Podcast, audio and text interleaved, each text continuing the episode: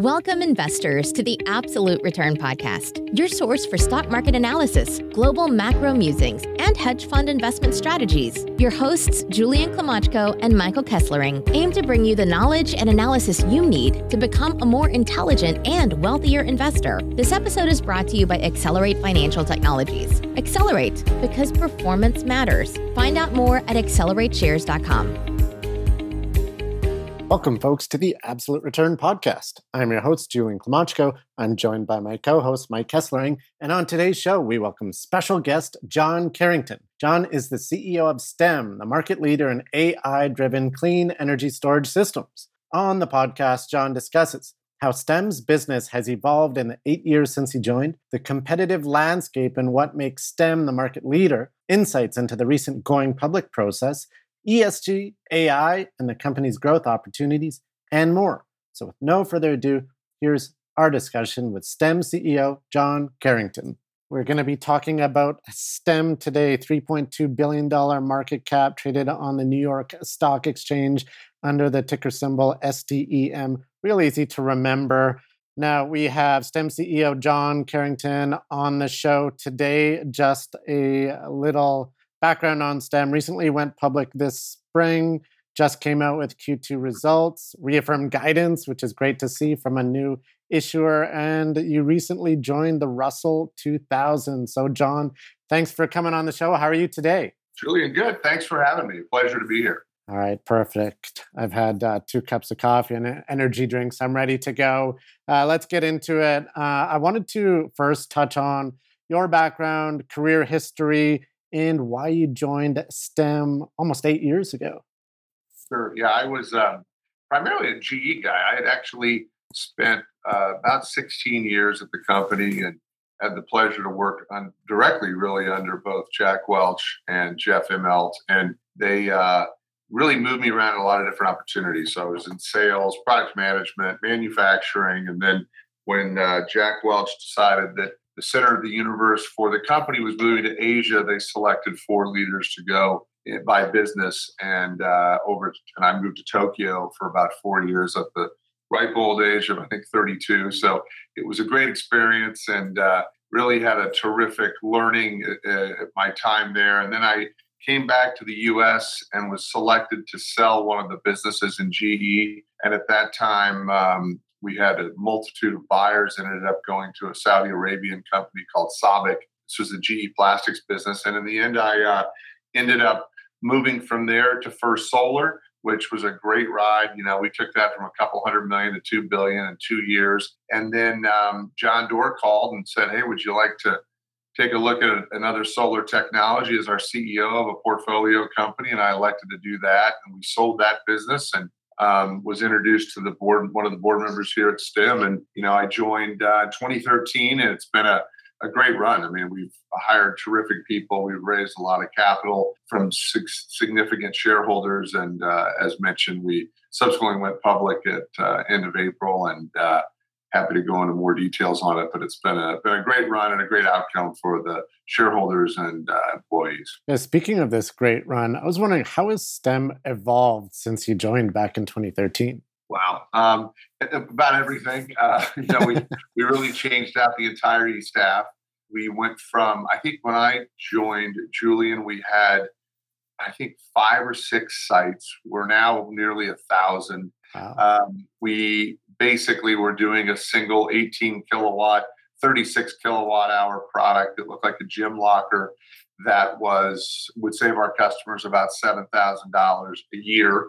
Some of our customers gave us feedback that the contracting process would be more expensive than what you'd save me in a year. So we really had to build our own system. It was that early in the process. So we designed the inverter, we designed what the battery pack should look like, and uh, it's come a long way. You know, now we're leading industry leader in the software platform that we call Athena.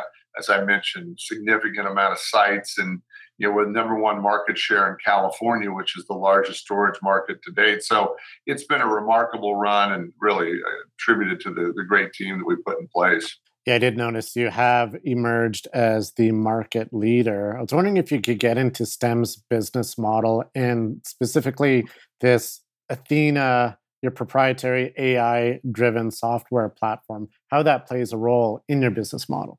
Sure. So just to kind of quick intro, we you know we have um, this artificial intelligence software that controls energy storage devices, and you know these smart energy storage solutions effectively enable rapid development of renewables onto the electricity grid.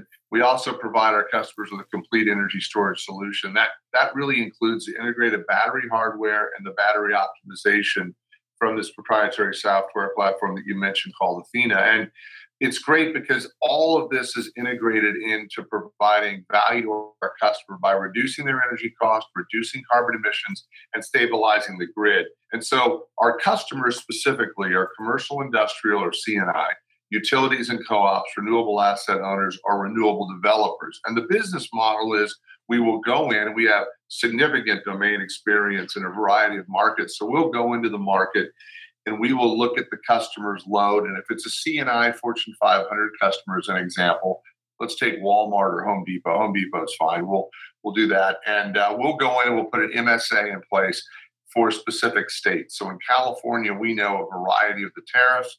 We know what the wholesale markets look like. We even have utility programs with the utilities here in California that we can enroll those locations into. So, from a Home Depot standpoint, they're saving money right away with um, you know with with the product and lowering their, their energy cost. They're also participating in utility programs or or even wholesale market programs where they're actually generating revenue from that system that we have at their site. So if you're a C&I customer, you're saving money. You also get an ESG narrative that they're all looking for. And so that's kind of that's the model, at least on the C&I side. of the developer piece, which are your big solar developers, we actually put our systems in place. The solar developers, and I've been in that business. I was at First Solar, and we did not, uh, we didn't really know much about storage, and, and still probably don't care a lot about it because it's not, it's still fairly new. So we would depend on a stem to help us understand what we would do in those markets. And that's what the large solar developers are doing today. So we'll put that system in place. We'll help them participate in markets and actually bring upwards of 30% IRR addition to those sites, which is significant. And then on the C&I side, those customers are saving up to 30%. So we put the hardware solution in place at both customers. We then put the Athena platform on. And what's great about the model is the Athena platform is contracted for 10 or 20 years. C&I is typically 10, the solar industry is more like 20. And what's great about it is there's all these value stacking we can do. Unlike solar, you don't have that ability to really have uh, multiple value chains. It's kind of a one trick pony, if you will. And storage has so many. So we're right now, we have seven different value chains we're monetizing today. There are 13 total. Um, and what we found that's interesting is we get into new markets, we can then extend our value and sell more Athena products to optimize whatever that market may value and, and, and provide for our customers. So it's a, a really unique model. The long tail of these residual uh, software revenues is significant. It also gives us great, uh, you know, revenue visibility. And if you think about a typical SaaS company, it's a one or two year contract, and you know we have twenty year software contracts locked down with our Athena platform. So it's um, it's very exciting. As I mentioned, we also have the ability to, uh, add on, as I stated, also we have the ability to to participate in markets for our customers, and you know that's something that, as I said, in the, in the C&I side, they're very interested in, and it's evolving. But we are, you know, once you're in that customer, they don't throw us out, and so we have the ability to really kind of land and expand as we talk internally. And now, a word from our sponsor, Accelerate. Do you want to diversify your investment portfolio while benefiting the planet?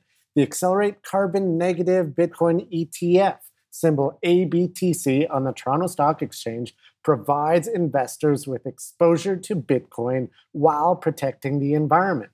Accelerate implements a global tree planting campaign to sequester carbon emissions and help fight climate change.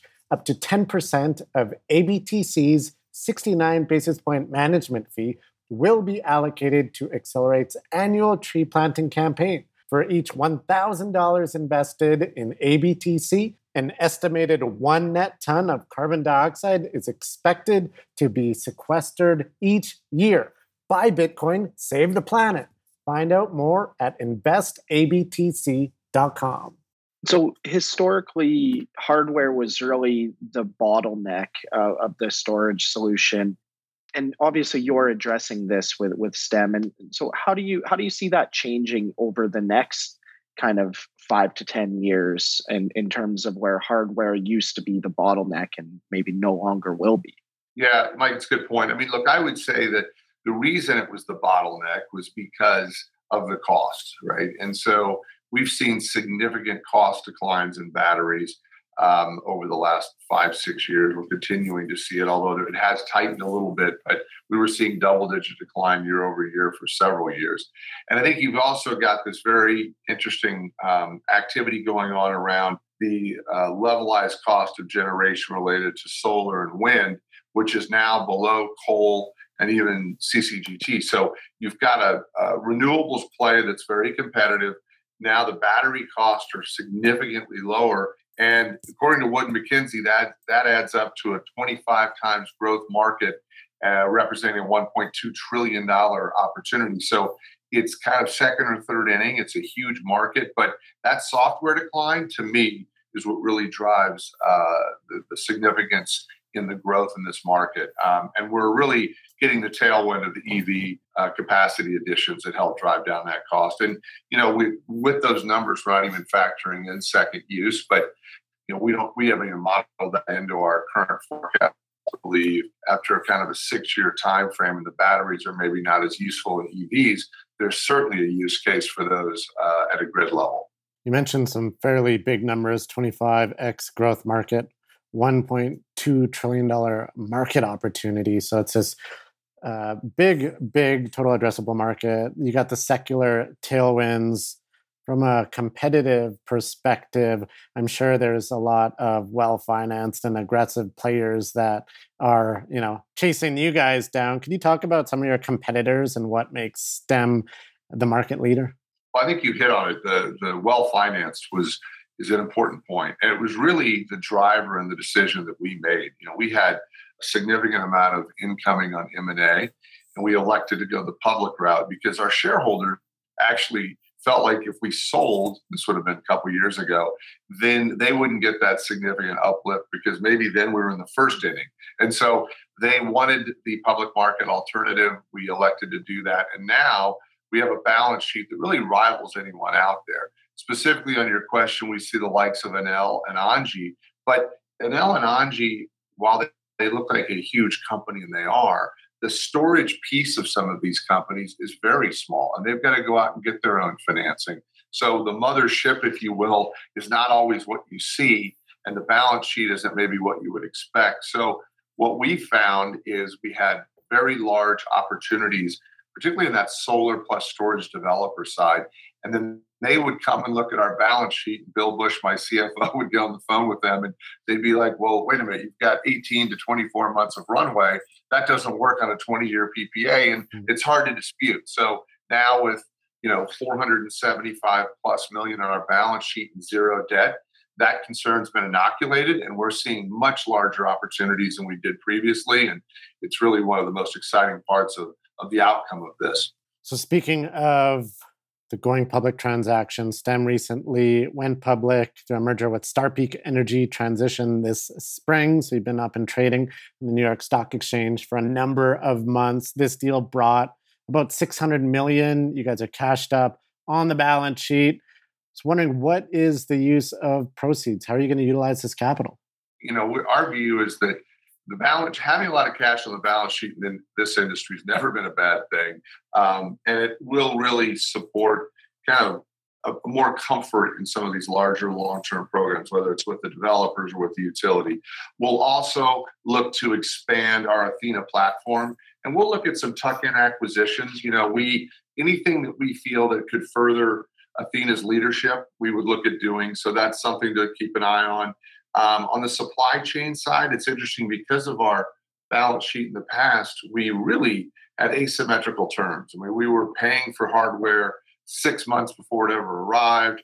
And today, those terms have dramatically changed. We feel that could be a $100 million savings to the business over the next two years. And that's not even modeled in our financials today. We also think the geographic expansion is very compelling, and we have not been able to do that with the previous balance sheet.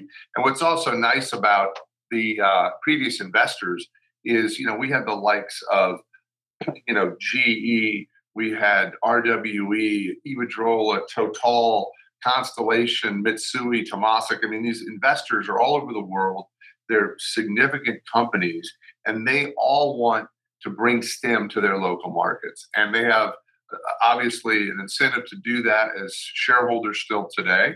So we have this built-in base of of really um, compelling investors that can help us and highly motivated, as I mentioned. So we'll now have the balance sheet to go do some of those plays that we couldn't do before. So those are some of the use of funds, and uh, you know we, we're we're really well positioned. But having a lot of cash is is never a bad thing in this space. Yeah, no doubt. One of the key figures that stood out to me in your investor presentation is a forecast 50% revenue CAGR. Can you discuss some of the growth opportunities that'll help you attain that uh, you know high growth rate?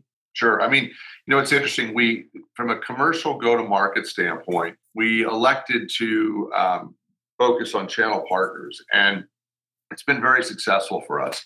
Uh, so, as an example, we have a we have a direct sales force, and those are STEM employees calling on Fortune 500 companies. Think you know, the Walmart, Home Depot, Amazon, UPSs of the world, and then we put together what's what's called the sales channel partner, and that group goes into commercial customers. There's over 600 sales executives in that group that have been trained through STEM University, and they're out selling on our behalf. Then we have distributors. We have over 5,000 of those that around the United States all selling our products. So we feel like we have multiple shots on goal at the C&I level. That business continues to grow significantly.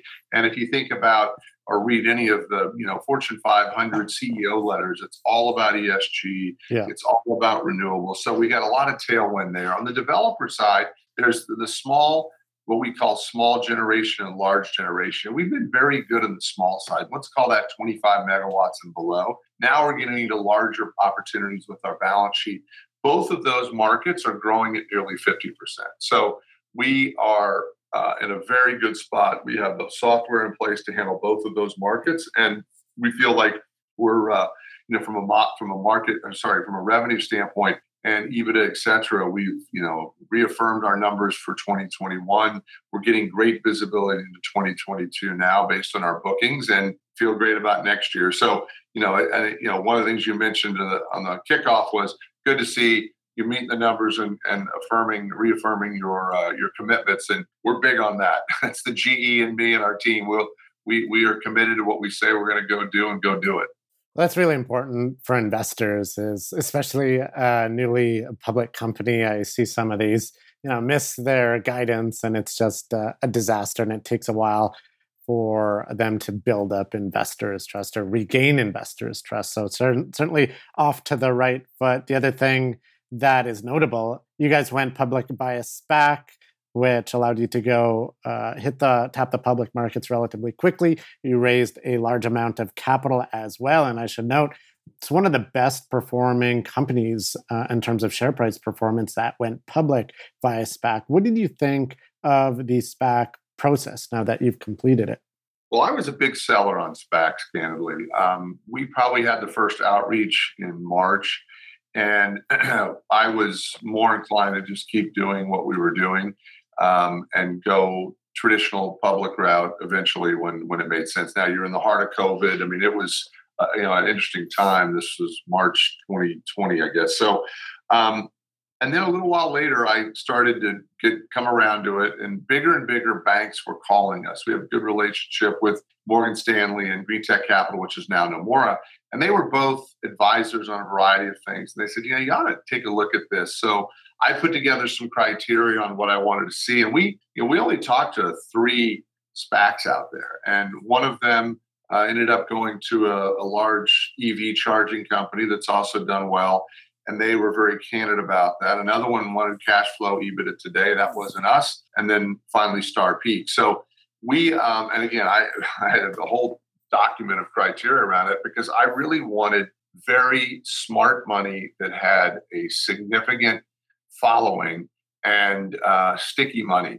And Magnetar certainly had that. I mean, they are exceptional. They're an incredible partner to us.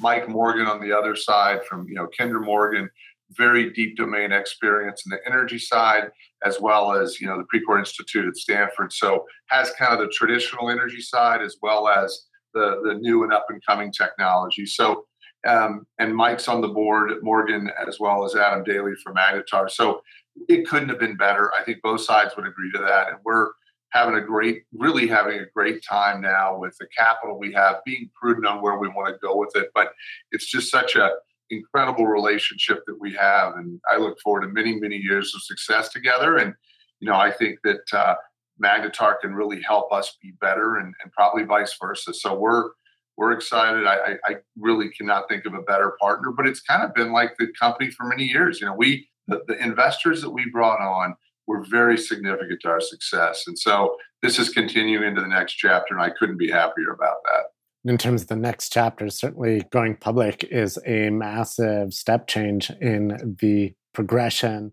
of the business. What specifically uh, are some of the advantages that brings to STEM in terms of now being public? I think the balance sheet obviously is a big one. I think the other thing is is you you know you you talk to utilities or customers, you get I think there's just a more, uh, maybe more of a trust or confidence that you know you're public. You've got a three billion plus dollar market cap. That certainly brings them confidence and assurity that you'll be there in the long run versus kind of a startup company in California. I think the other thing that's nice is it really gives you a bigger seat at the table on the regulatory side, which is clearly important in this space. I think uh, the storage industry in general could step up their game. You've got a lot of focus in solar. Having done solar and storage, I see the differences. So I'm I'm going to make a commitment to spend more time on the legislative side, both at the state and federal level, and um, and see what we can make happen there. But I think those are a few of the things that we see, and just you know the ability for us to now go internationally and have name recognition is very important. And now, a word from our sponsor, Accelerate, one of Canada's most innovative and fastest growing alternative investment solution providers, with a suite of institutional caliber alternative ETFs for investors seeking diversification and long term performance. The Accelerate Arbitrage Fund, symbol ARB on the TSX, is the world's first SPAC focused ETF with a diversified portfolio of SPAC and merger arbitrage opportunities in an easy to use, low cost ETF. The Accelerate Arbitrage Fund ETF trades under the symbol ARB on the Toronto Stock Exchange. Find out more at accelerateshares.com. Earlier on, you mentioned a couple of pretty well known operators being Jack Welch and John Doerr. As well, you kind of also mentioned that the GE in you, where there's that real desire and, and ability to meet guidance. If you're going to set numbers out to the public, that you're going to meet that so that's kind of a takeaway from the GE side. What about on John Doerr? What were some of the takeaways in, in working with him on a portfolio company? Yeah, I mean, I, I have the utmost respect and uh, and John and John. He was uh, and is still a, a great friend. He is a remarkable investor. I think from John, he was probably the most customer centric individual. That's a big statement because Jack Welch certainly was. Um, they're very similar, very customer centric. I think the other thing that John did very well was he really focuses on not only the CEO and success of the CEO at the company, but the broader view of look, if you're a Kleiner portfolio company, your family, and by the way, your family's family. I'll give you a quick story. When I was hired, um, I went over to Kleiner, stayed across the street, walked across the street to Kleiner. I walked in to get my uh, uh, to review the offer from John. And the first thing he said is, Where's your wife? Because we had dinner the night before with the board. And I said, Well, should that? He said, Well, this is a family discussion. Let's bring her over here. And that's the kind of guy he was and is. I mean, it's, it's remarkable to have her sitting there as he's presenting the offer, which may not have been a good idea because she was a career Wall Streeter and actually started pushing back on a few things. So maybe he regretted that idea. But in the end, uh, very customer centric, very focused on you know really what he can do to help and went above and beyond on several occasions to make sure that MiaSolé was a success. And you know, I got to tell you, I'd I'd go work at any company in the future that he was involved with or be on a board for him if I could help him in any way. He's just a remarkable individual. Speaking of that, you do have a number of uh, big name uh, backers, in terms of investors of STEM. But now that you're up and trading, uh, you get new investors basically every day in the market. I was wondering how investor feedback has been, and have you seen most of the interest from ESG focused investors? Yeah, well, I would say, look, to, to the point earlier, um, everybody's pretty happy. I mean, things are things are going well. Um, we're meeting our commitments, and I think the feedback is, you know, very good. The investor level is it's a mix. You know, I mean, you've got some large institutional. You have ESG, a lot of ESG focus out of Europe. Mm. Um, I think that'll continue. You know, we're spending time with a variety of analysts. We have four analysts that have picked up coverage on the company. And, you know, that's an important metric for us to make sure that we have good coverage uh, on, on the company and the space in general.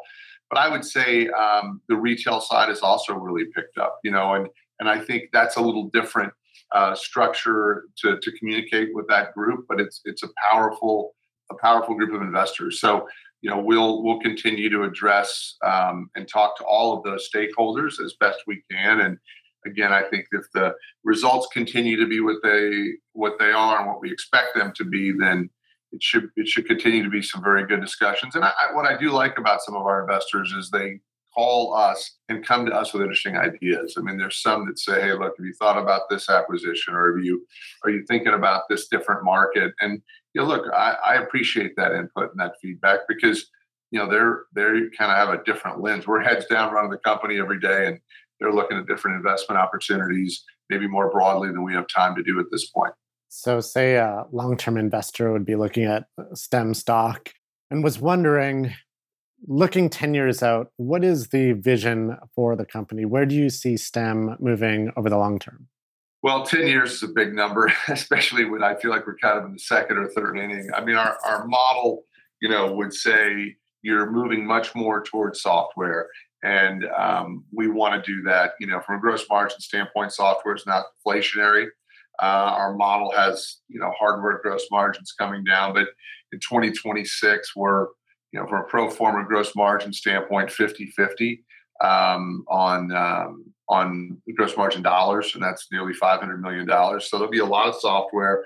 Um, and I think in 10 years, we'll be much more software even than that. I mean, the, the, the ideal situation for STEM is to take the Athena platform and it becomes the operating system for all energy storage globally.